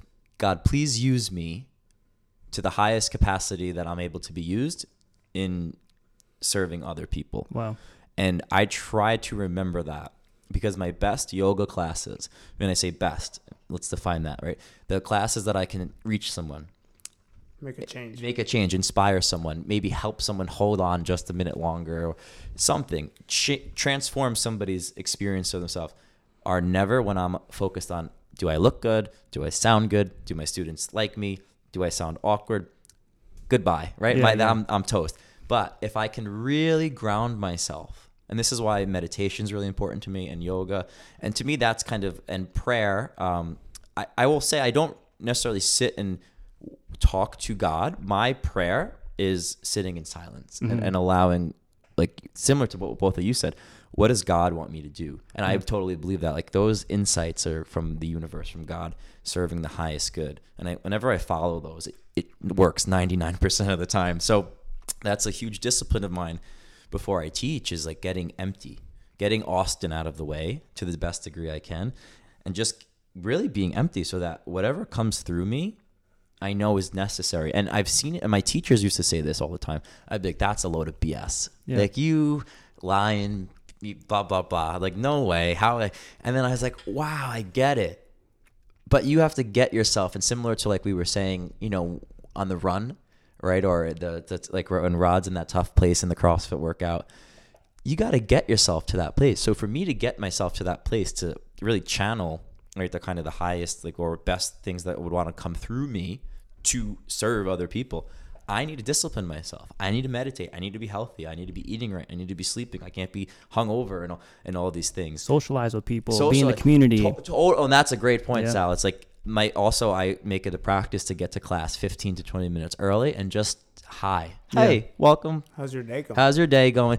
Because then it, it reminds me like, oh my God, I'm just connecting with other people. I'm not a teacher. Yeah. And I, yeah, all right, that's part of my job, right? Yoga teacher. But when I get caught up in that, it's then then it's ego. It's me, me, me, I, I, I. No God, Yeah, right? yeah, God's. yeah.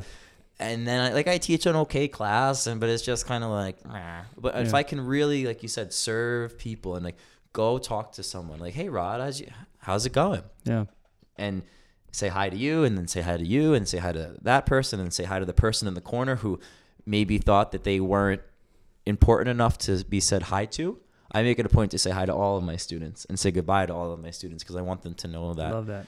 they matter and um, I just I, I do my best to keep their best intentions in heart and that's back to what you said like that time with God prayer meditation stillness and for those listening maybe you're like I'm interested but maybe it's not prayer for me whatever that thing is you know whatever that thing is that you can get silent and just spend time in reflecting it's going to help you serve that bigger energy source instead of just ourselves so that's what I try to stay rooted in And that, you know what I love about that is, uh, you know, as human beings, we have absolute free will. You can choose to do whatever you want to do in this life. I mean, no one. for the better or for worse, you know. Yeah. Yeah, As yeah. eh, I mean, there are laws, obviously, you know, and you suffer the consequence of a law, good or bad, you know. So whatever it is you're doing, it's It's your own choices. It's your own life. yeah. But like the fact that uh, you, Rod, I mean, it's interesting that you start a class and and you like kind of make that prayer or that intention. yeah you know, uh, when I sit down to do my work, you know, now I'm virtually, so I'm seeing all my patients, you know, uh, for you know follow up psychiatric appointments uh, virtually, you know, all my which is incredible yeah, work, very important it's, work. It's um, uh, you know, I see for me, it's like a calling. So every time I, uh, on my better days, I'll like start with a sign of cross on my head. You know, like Yeah. gotta get my get my get me focused. Like take me out of the way because I'm a yeah I could be a you know whatever a bumbling idiot or you know It's, it's so real. or yeah. or I can or I can get my feelings involved in this, you know, but use like the wisdom you've given me, the intellect, the the knowledge and help me to impart this and to do it in a loving way because you can use whatever words you want, you know, so you even choose the words and the way you say them to uh, have an effect on the person. And if you're not in the right space, you can use the right words, but the way you say it, your facial expression, like you got to make a choice to do that. And for you to center yourself, I know Rod does this too. Like Rod always says bye to me after class every single time. He never he never Irish goodbyes me.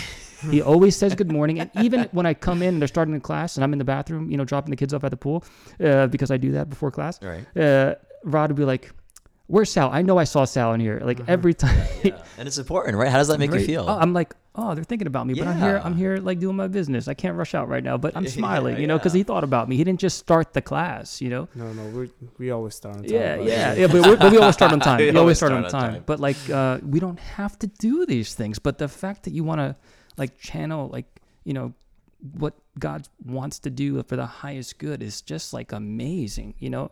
And I think that's the beautiful gift about like you know being human. You know, it's kind of tough because I'm I'm sure we all wish that we felt like getting up and running in the morning, or getting up and coaching, or getting up and uh, or eating salad. Yeah, yeah, we yeah, wish we would just do these things on automatic, but like uh, the fact that we you know choose with our free will to do things the right way, you know, because Of there is course, there is you, a right you way. You just gotta find your purpose. Yeah, yeah. Right. And I think everyone has to find that individually for themselves, you know. You know what what- you've said it a couple times, but like, you know, whatever you find that it is for you that gets you to that point. I mean, I've heard it before that uh, you know, some people will never step into a church or open a Bible, you know. You are the church. You are that Bible that they're going to open up and read or they're going to walk into, you know, so share your story.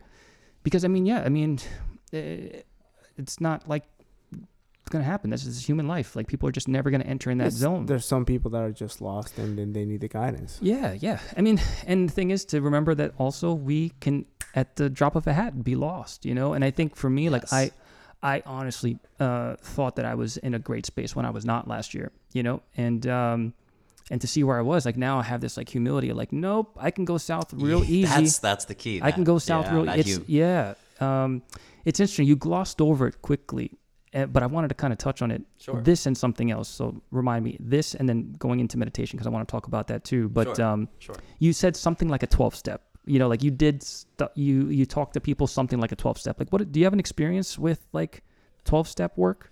So, um, personally, no, and I um, but sim- I'm versed in it in the sense of I uh, studied psychology in college, and um, I've had family members who were addicts, and um, Mm. Did you ever do um, uh, Al-Anon or anything like that? Nope, I haven't. But I just I knew that the that a part of the process in the 12 steps and I've had also friends that have gone through recovery. So Mm-hmm. me personally hasn't, but I know people that have gone through it. And um I know a big part of that and this was just kind of a big part of what I learned in yoga training because so much of yoga training isn't about being spiritual. It's about being a better human being Yeah. and taking cleaning up your messes. And like some people sign up for yoga, they're like, why? Why do I got to call someone and apologize? Like, we got work to do there. Yeah. And many times we don't want to do that hard work of Nope.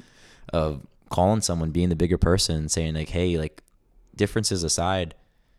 I think we could still salvage a relationship here. I'm Yeah. sorry. I'm sorry for anything that I did that um, hurt you. And, you know, I don't think that we ever really mean to truly hurt someone. I think we just act out of our own pain and many times people are on the receiving end of that and yoga and kind of like that 12 step kind of idea in therapy is like showing me all the ways that many times growing up that I've hurt others out of my own pain Mm.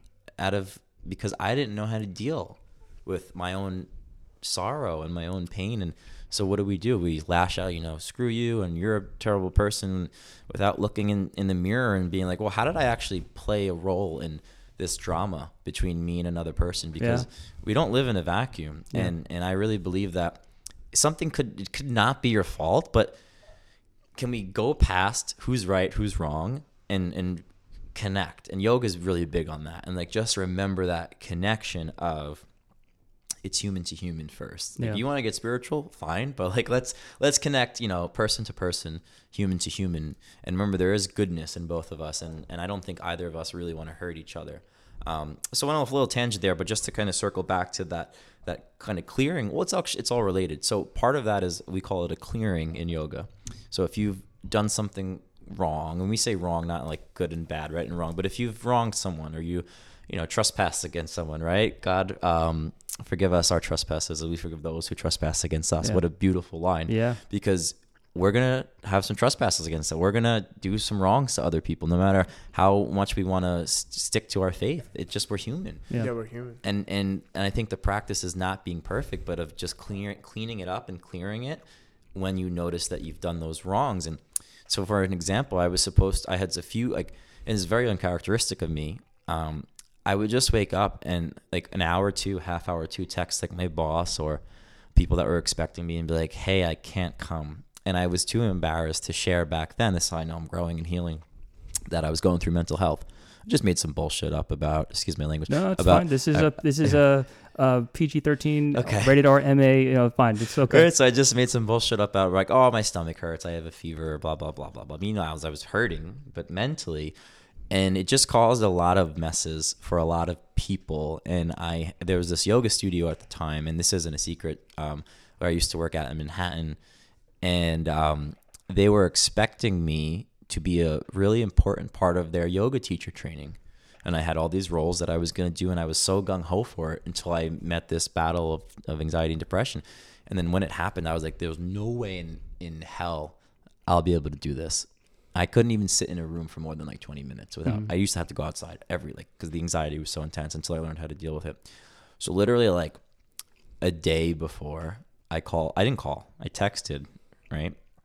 It was like, yeah, I'm not going to be part of the training anymore. I got to cancel. And like, everyone was just like, okay. And I didn't, and I think if I would have opened up and be like, I'm actually really struggling, I'm actually in a lot of pain. I can't do. I just made up that excuse, and it caused a division between me and this woman. And um, and we we have since cleared. Uh, but basically, once I started to heal, I was like, wow, I let a lot of people down, but I didn't mean to. Yeah. You just couldn't. I just couldn't. But and so as I healed, I re- re- reached out to those people, and first it said, "I'm so sorry. I am so sorry. I apologize. I see the the mess that it caused in your life, and that's the thing that yoga and meditation really helps. Is like we realize that how interconnected we all are." And that's like, you know, like you said, like Rod says hi to you and makes you smile. Like maybe that's going to make you now say hi to that other person or say hi to your kids and be in a warmer mood. And it's like, wow, like we're really all interconnected. And I caused a mess, it- you know, and they had to scramble and fill my role and give that responsibility to someone. And I caused them stress. So it's like that clearing of like, I'm sorry. Not even like, you know, here, here's why, here's my excuse. But Just start with like arms down, Yeah. heart open. I'm sorry. Yeah. I know I did you wrong and I caused some sort of pain, whether if it was knowingly or unknowingly. Yeah. Will you forgive me? And luckily and thankfully, they all totally understood and totally forgave me and cried because they were like, if we had only known, we would have been able to help you. Yeah. and it didn't have to you didn't have to go into a hole for two months and then make a whole mess. But you know hindsight's 2020 but that was what i meant by clearing up and Yeah. saying i'm sorry. And who and also similar to the 12 part process uh, 12 step process is then we kind of make a declaration of who we've been. So like for example in our relationship um, you know i've been selfish and going forward it's my intention to be more less selfish and to consider your feelings. And it's really just that you're mending the relationship Yeah. but not from a place of ego. See, I, I, I um I worked in a in a program that was heavily twelve step based, you know, and um, I, it, it'd be so nice because I mean it's it's not it's not meant to be religious. It does have Christian backing. Yes. So I, I didn't know this. Each each step is uh is taken from like a Bible verse, and I didn't I know didn't know that. that I didn't know that Okay, until cool. I actually went to a 5K uh, to support the Market Street Mission in Morristown, Mm-hmm. and uh, I knew the Market Street Mission was like. Uh, uh, a place where they would do uh, they have like uh, sober living situations for for homeless men who are recovering from drugs and alcohol it's incredible um, so i didn't even know they were 12 steps based but then when i went to the race they had a big cross and they had the 12 steps uh, on these posters, and each step had like a verse associated with it, Oh wow. which I thought was interesting. And I. I meant to take a picture of it, but I was so hyped up uh, at the beginning of the race. I was like, I just was focused on it, and by the time I finished the race, uh, they had taken all of it down. Ah, it's just, Uh, like, but I mean, I'm sure I too can look it up, you know. But um, uh, you know, learning about the steps, I'm like, man, what if just all of society went through the steps? You know, like it'd be so much better because I think there's so many people who could do better introspection on themselves and how they could be a better person, and then speak to the people who they may have offended or may have like issues with and and make those amends because that's what they'll call it in AA. NA mm-hmm. is they'll, they'll say it's amends, which is similar to clearing. It's Yeah, the same, thing Same thing. same thing. But to make amends with yourself, like this is who I was. I don't want to be this. And while I was that, this is who I've offended, and let me talk to this person. And it, those are hard conversations. I mean, I've had those. They're the hardest conversations they are because hard- they're real. oof, they and are. they're hard Yeah. because they're real. and and and they show like a weakness. I mean, just just the other week, Rod was actually there. Uh, you know, uh, the the head coach uh, over at Reinvented. You know, me and him, we have a relationship where we joke each, with each other, curse each other out. You know, whatever, whatever. Um, and so it was just getting like heightened, and uh, I had an issue with um, with one of the staff there who said like, you know. It, it, something that kind of triggered me and like touched me and i just was like don't even touch me. And and, and I, I just went like wild. And everyone anyone who knows me knows that i'm the nicest person uh, but if i'm if i snap like it's it's gone it's over you know? And i like yelled and i cursed like in front of like eight people who went there to work out you know? And i felt so terrible about it all day you know? And i was like man how do i how do i mend this? Because that that wasn't my best self. Yeah, it didn't sit right with you. it didn't sit right with me. And it wasn't so much like i want people to like me. You know i had to even have introspection on that. Like i'm am i concerned about how these people see me now? But like no. It's just like i know that wasn't my best self. And i think this is a hard part about being a christian or saying that you love god right? Like if you do like for me it's been a problem for me to uh in in in the, in the idea of hiding our not hiding our fire you know um, I, I remember I went to something called uh, Faith RX. You guys familiar with that? Yes. right? So Faith RX, you know, uh, went to a weekend with them, and so it's basically like workouts and And at the end training. of the night, you, you but then there's prayer, like yeah. yeah. but then there's prayers, Right. there's Bible discussion study. groups, Yeah, yeah, and then one thing I said to uh, one of the coaches was, you know, like uh, part of me is afraid of telling people that I'm Christian because if I do something that's not Christian, it's gonna look bad on Yeah. Christians, you know.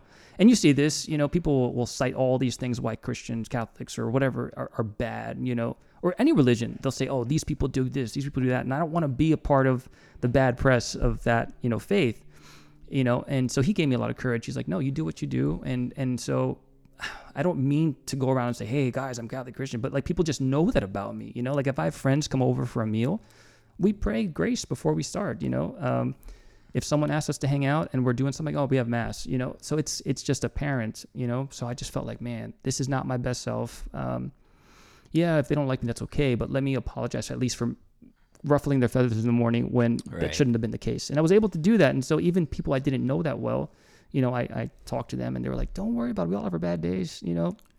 So it was a nice thing to do. Um, so making amends is huge. And I feel that more, uh, we need more people to do that with people to be interconnected and keep relationship. And I think in your case, it kind of strengthened a relationship. You had no idea that they would have supported you. Totally. in that time, To- right? No, not at all. Even with my parents. Yeah. They didn't know that at first either. I mean, even my brother. Yeah. Almost, I will probably say everyone, and I try not to talk in absolutes, right? Always and never, but pretty much everyone that I shared and told that story to in some way, shape, or form was like, I'm here for you. Yeah. I know, hey, like some people like, hey, I know I haven't seen you since high school, man, but like Yeah. call me. Yeah. Like I'll listen to you. Like That's awesome. you know, and it's just when you pay it forward, it's like, all right, so you give someone an hour of your time or they take their life. And it's like, well, like it can be that deep.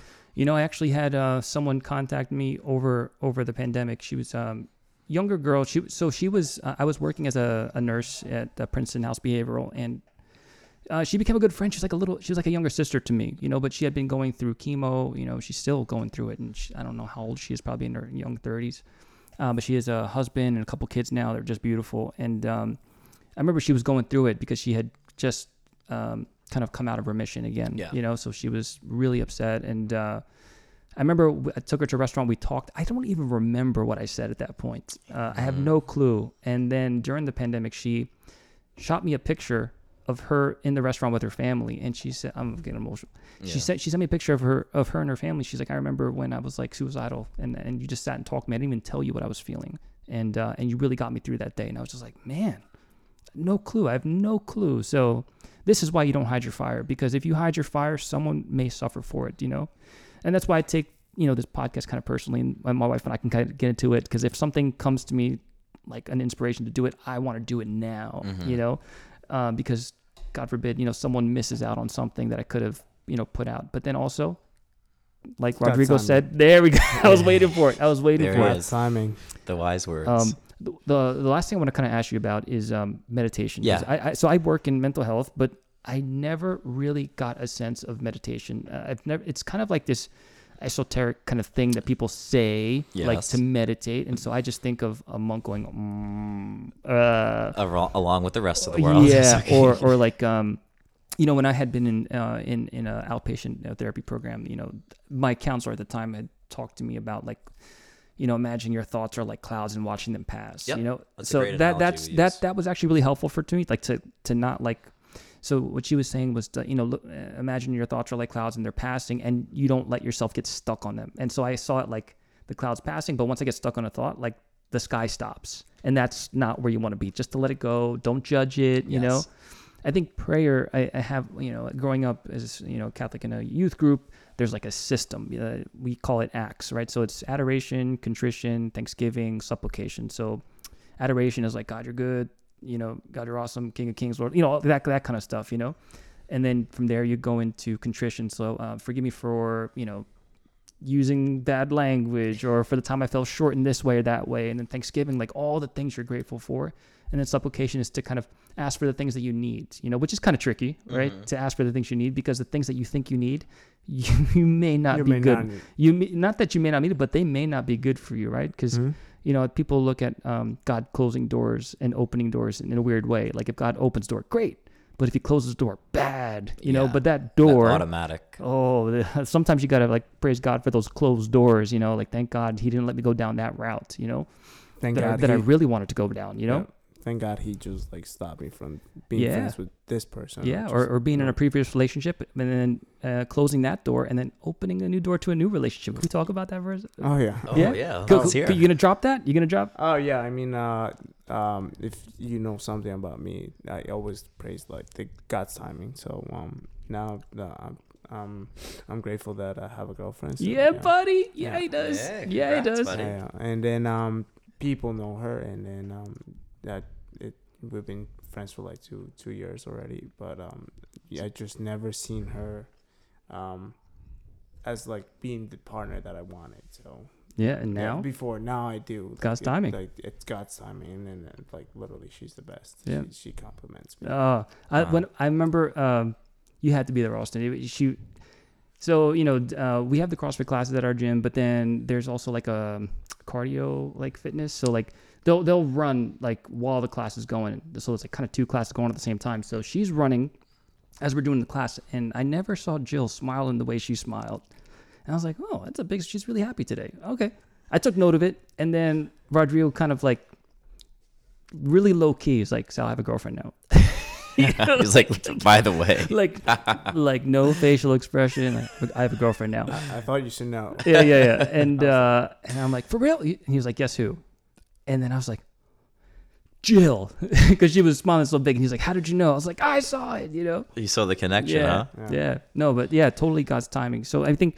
You know the prayer thing I, I get, and there's multiple ways to do prayer, but meditation I was always kind of like funny about. You know, um, do you have any insights about uh, meditation you might want to share for people that might want to engage in that practice? Yeah, yeah, absolutely, and that's a big part of my work. Um, is distilling or sharing these practices that have been so transformational to me, um, to anyone, and anyone being like to whoever wants it. Right? I'm not trying to force it on anyone, but if someone asks me or someone comes to me, I'm like, yes, like let's, let's go. Yeah, yeah. How deep do you want to go? Yeah, yeah. Um, so meditation, and I think the the yoga and the meditation world, we kind of do it to ourselves in the sense it's like we post, and I'm guilty of this too, so I'm calling my own self out. You know, maybe a picture of us sitting in a peaceful meditation seat, or a picture of us doing a yoga pose, and it's just like you know, it's like the quote unquote right marketing around what you would think it is. And I think it does a lot to keep those barriers up to people that are like, well, I can't sit still or I'm not flexible. Yeah. I'm not X. I'm not A. I'm, you know, fill in the fill in the blank, fill in the variable. This is why I can't do meditation. And I think there's a lot of misinformation out there, and a lot of, and I don't mean this in a disparaging way, just a lot of not many people who are qualified in teaching it in the sense of, um, I mean, you got to remember you're working with someone's. It's just like you would never just give someone psychological advice unless you went, you know, to college education. Oh, it's- people do though. that- People that's the thing, and same Oh, thing with with meditation. It's like you you know you're you're kind of going deep with someone. You're going on the inner world. You don't know what's going on in there. Yeah. Like you're going in someone's psyche. Yeah, it's like doing brain surgery, but you've never gone to med it's, school. It's it's Yeah. le- it's legitimate, Yeah. you know, and, and not to say like I'm so qualified. Um, I still a lot of times deal with like imposter syndrome and who am I to teach all this? Oh, but I love but it's it's syndrome. I'm something so that. I've studied and devoted, and I have a personal practice of, you know, almost every day. It's not every day, but almost every day,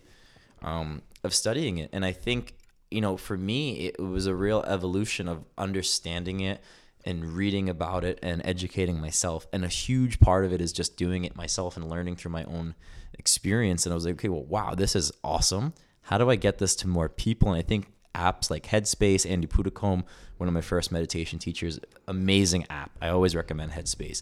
Uh, Calm is another app. So those apps are out there, and I think uh, um, Yeah, I use Headspace. yeah, it's just kind of finding a teacher that resonates with you and, and, and getting that like getting the message across that you don't have to be a certain way or a certain person or look a certain way um, to get the benefits of mindfulness and meditate. They're like water. It's like when I teach people or lead them through a meditation experience or yoga, it's like no one's like, hey, I don't want to feel calm and rested and less reactive and lower levels of stress and feel feel good. No one says like I don't want more. They like give me more of that.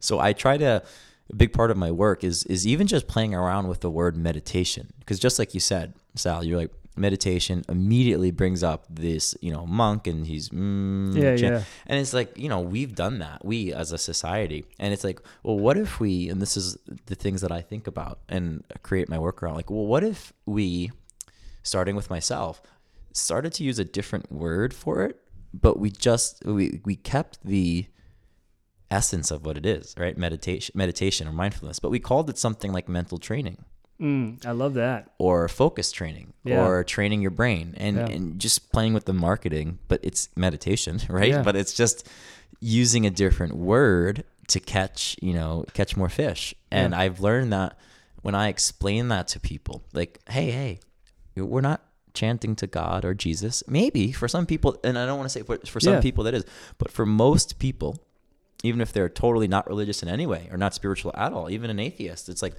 great Yeah, yeah. it's not about that. It's about training your brain. And I think if you could use that language that's more accessible, like who doesn't want to train their brain? We Yeah. train our muscles, right? So uh, I think a lot needs to kind of go into um, the way we promote it, the way we share it, the way we can kind of be honest around it. And I think uh, a lot of teachers, myself included, like we love to lead with that, like, I meditate and I'm so peaceful all the time. And it's like bullshit. no, you're not, because I'm not. And and a, a big change in my teaching has been like, here's what I attempt to do every day. Yeah. I attempt to regulate my emotions in a in a healthy way. I mm-hmm. attempt to take my mind off of my thoughts. Do I get triggered? Do I lose it? Do like you just said, like when you do you do I flip out and yell at my mom sometimes? Yes, and I'm like, damn. Yeah, yeah. Right? Damn it. But at least I'm I'm practicing and, and I and I share those real examples because I think it reaches more people and more people could be like, Oh, that happens to you too? And it's like, yeah, it, it happens to it happens to all of us. It happens to the the Dalai Lama.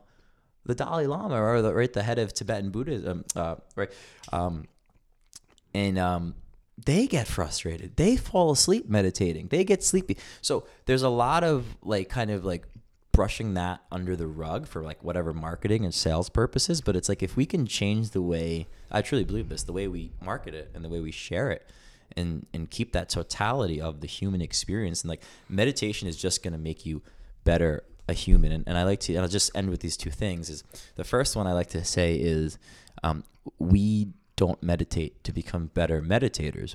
We meditate to become better at life or better humans. Better humans. And then the second, to tie a, a, a ribbon on this, is there's a story in meditation culture that you're taught as a student or as a practitioner. And they say, you know, why do you think the your yoga teacher or your meditation teacher or whoever, why do you think that they have flaws? Do you either of you know why? No. We're all humans. Yeah, yeah. So the teaching is that to show you that that Buddha nature, that Christ-like nature, whatever, that yogi type nature isn't outside of you. It's within you. And we all have access to it, and that's why teachers have flaws, and that's why it's really empower, empowering to share your flaws and where you fall short with the practice or, or your faith or where you struggle, how you're doing you're attempting to do better, how you're attempting to grow but it keeps it that real thing like hey nothing i'm teaching you is outside of yourself Mm-hmm. Yeah, I absolutely agree. I mean, um, when I whenever I like coach my athletes, uh, they have this like uh, standard like you you just you were just natural, and I'm like, no, no way. Yeah. you know, I it took me a while to get my bar muscle up. It took me like forever to get my ring muscle up. Like, I just cleaned out my snatch. I just like I never had a front rack. I was never strong. Right. Like it takes time, and then anybody could do it. If I could do it, you could do it. Exactly. It's like simple as that. So like for meditation, I mean, do you, do you sometimes sit down like with a certain like theme? I mean, I, there's something that in Catholic practice called the um, uh, what is it called? The Examen. You know, like where you kind of uh, at the end of the day kind of look at your day, see where you could have done better, see what you did good, and so you kind of like, I guess in a way, I don't want to say meditate because it's not. I, I think of meditation in a very weird way. Just again, like I said, the Om thing, but like being able to look at your day in in a very kind of like non-judgmental way and Yeah. non-emotional way but to kind of like see your day kind of play out as like an outsider and then i could have done this better i could have done that but not not being judgy Mm-hmm. but like yeah and and so that's like a common practice um actually it was um this this saint who had been like an um, a soldier and who who had been hurt um and could not um battle and happened to be in the proximity of like religious books and so he used all these like christian practices to kind of develop his own practice um of kind of like becoming a better uh, person you Yeah. know um saint ignatius is his name and so this was like one of the practices um, of Ignatian like practices to do the Examen at nighttime. So I mean, is that kind of like uh, under the guise of meditation, or is it really like you're really clearing things out and trying to not have thoughts? Oh, I love that you just said Yeah, that- that- because that I'm very like, confused about. misconception number two, besides like misconception number one that you need to be a Buddhist to do it, all right, or some, you know, some discipline. Misconception number two that I hear hear all the time, like they just said, is. I, well, I can't clear my mind, so therefore I'm not a good meditator. So therefore, this exercise isn't. And we just kind of jumped. you just you, just, read you, my and mind. You, you just Yes. kind of you, you lost, right? You're already Yeah. lost. You're Yeah. setting it. You're setting yourself. That's up. exactly where I'm at. Yeah. So, uh, like I said, so a lot of it is just changing the education around it and those those um perceptions around. Who knows where they came from? They just came from somewhere, and um, anyone will tell you. First of all, you'll never clear your mind. That I don't even use that word, and when I teach and in my pr- classes, because um, it's just not possible. Like, try not to think. good good Yeah, luck. I can't. Yeah, I T- can't. tell no. me tell me how that goes so but this is where it really becomes um, transformational is what we're doing in its simplest form is we're changing our relationship to our inner experience and we're changing our relationship to our thoughts and we're changing our relationships to our feelings and, and you had said this Sal, the mindful that you touched on it right and you were like you know it's like non-judgmental and non-identification. So mindfulness a really simple and clear definition for everyone listening is um, non-judgmental. So you're not judging this is good this is bad i like this i don't like this. Just non-judgmental observational awareness observing rooted in the present moment. That's it. Oh, I love that. and it's it's all about the present moment you know like and that. what happens is sometimes we'll like meditate and then i'll ask people like so how was your experience or like what did you get present to or what did you experience and they're like you know well i meditated five days ago and it's like yeah okay like and i don't want to shut them down so i'm like okay but what was your experience right now or today and it sounds like semantics but it's the difference between being in the present moment, excuse me, right? Being in the present moment of what you're doing versus the story in our head. Like, well, I felt good doing this a month ago. So all that to say is it's changing the inner landscape. It's change or changing how we relate to our inner experience, the emotions, the thoughts, the stories, the beliefs, all those things that go on under the surface that we can't see. And um, it's just allowing them to be, and it's such it's such a foreign concept to us in this, you know, in our society. Like, Yeah. Go go go. yeah, yeah, totally. Of just like allowing and like just sitting down for two minutes, three minutes, five minutes, ten minutes, whatever, um, and just letting your thoughts go. Like not trying to sit on them, not trying to chase after them, not trying to suppress them, just literally letting them flow. And the you had mentioned this like the cloud in the sky. The intention is to notice, whoa, I have thoughts, like so many thoughts. It's like, okay, I like looking at this rig. I'm like, I like the gray, the green, and there's some, cho-. and it's like, whoa, that's just a thought. I, lo- I, I love. I, I asked for this green. I, I love, this the gray, Yeah. but it's like just Yeah. observa- uh, observation, and that sounds really simple. But now here's kind of like something to take away, really actionable. You're like, okay, what about if I'm reflecting at the end of the day? And now I would say that those are two different practices. Yeah. For as is as far as we're concerned in mindfulness meditation, right? So if we call it mindfulness meditation, that's the practice of not intentionally trying to think. No, Uh, you're not. You're not sitting there and thinking like, "How did I do?" Because if you realize that's just more thoughts on Yes, thoughts on thoughts yeah. on thoughts, and you're, we're doing the opposite. We're and it's just an assessment. It's a judgment. yeah, it's to- exactly good, right? So you're, you're just a, so for a mindfulness meditation practice, you follow an object of focus, and that can be the breath, that could be sounds, it could be um, your physical touch. Like Mm-hmm. if I said everyone, and including all of us, like everyone, feel your feet right now, and do you feel how your attention goes right to your feet? You know what? Actually, one of my favorite things that I, I'm, I'm, I'm now it's like making me recall what I've learned in that program is um, doing a body scan. Yeah, yeah, yeah. I thought that was super cool because like you know feel the top of your head, feel your forehead. That's Is meditation. it is it is it bunched? I'm like, oh yeah, it is bunched. See, like, that's observation. Your forehead. What about your ears? I'm like, oh my god, I feel my ears. yeah, yeah kind of Right. kind of weird. That's like, all to meditation is. connect with the body in that way. It is. You nailed it. Yeah, uh, it's funny. I, I was just in. A, I had a chiro appointment yesterday, chiropractor, and um, she she was trying to get to crack my neck, but like I couldn't like not think about like her going, you know, out of nowhere. So I You're, couldn't. bracing against it. Yeah, so and then- that's uh, like just our example of like your mind creating this whole scenario, and it's like the difference between just being present and you're Yes. like you're an- anticipating, and you're like, whoa, I'm yeah, anticipating. and I couldn't receive at that point. Yeah. Then she goes, wiggle your toes. So now I'm focused on wiggling my toes, and then all the, like, Yeah. oh my gosh, that was That's amazing. exactly- Yeah, yeah. So I guess that's okay. So maybe I will start doing body scans again. That's yeah, cool. and I usually and you know just to, to bring those two together, I usually start teaching people with a body scan first, raw beginners, people that are brand new to meditation, because it's a little more challenging in my experience and for some of my students to stay with their breath at first. yeah.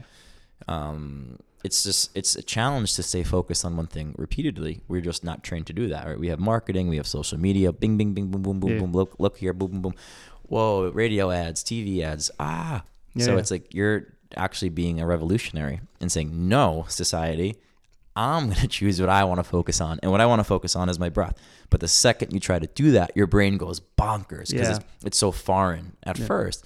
So I usually lead with a body scan and something small, like three or five minutes. Think of it just like training. Like you wouldn't teach someone how to Olympic lift, or you wouldn't get you wouldn't tell someone to do a full clean right off. You do break. This is Olympic lifting. Right, This right. is how we do it. We're gonna do just some pulls. We're gonna Yeah. do just some shrugs and like break it down. So I, I I take that approach, and I um the body tends to work really well, especially people that are really anxious or um flooded with sensations. We can say like it helps in the body, takes you out of that. uh, The mind. the mind. Yeah, yeah. And then the last thing though, if you did want to keep that practice that you have of reflecting, I find that there's actually a space for that in the meditation.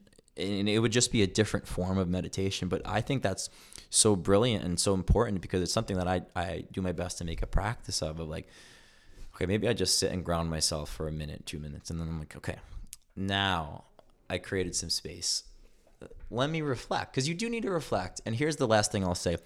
And I know I said that a few times, but here, this is a promise. This is the last thing I'll say about the meditation is you're not, it teaches us to discern between thinking and being lost in thought, Dang, right? And that's a yeah, so that's what I want to end with, right? So between thinking and being lost in thought. So if you notice you're super super overwhelmed or you're just like I don't know, you've been running on full speed and maybe then you start with that body scan and you just like, okay, well, I'm I'm lost in thought right now. Let me get grounded. Let me get clear. And then that usually gives us access to clearer insight and then you can do those practices like reflection uh, after the fact. after like because then you're intentionally thinking and we need to think so that's why thinking is not bad it's just how we relate to it and, Yeah. and making that difference just to right sum it up one more time between thinking and being lost in thought Love it. Uh, I think we're going to end with that because that's that's a really good wisdom nugget, um, which is really the point of this, right? To kind of share wisdom nuggets, and I think we touched on a lot of things. You know, our faith, fitness, friends, social, uh, our social networks. You know, um, making sure that uh, you know we take care of ourselves. I think that's a huge point. You know, and to keep up those practices. Um, every day or as often as you can and whatever those practices are, uh, whatever those practices are for you in particular, you know. Um, and then I, I really like that we got to touch on like meditation because honestly, that's I think not just myself, right? A lot of people are kind of confused about what that means or have a misconception of what that means. So, uh, gentlemen, this has been amazing. So It's been a pleasure. Yeah, it's been a real pleasure. Thank you both for having thank you. Rodrigo. Thank you for the suggestion. And uh, yeah, I mean, this is awesome. Thank you. Thank you guys. thanks Thank you. Up until this point in our lives, we've done the best we could with what we've known. Hopefully, today we've come to learn something new so we can be better to give better. Thank you for joining us for this episode of Upstream. Be sure to follow us on Instagram at the dot upstream podcast and join us every other Tuesday for fresh content. Until then, just keep swimming, friends.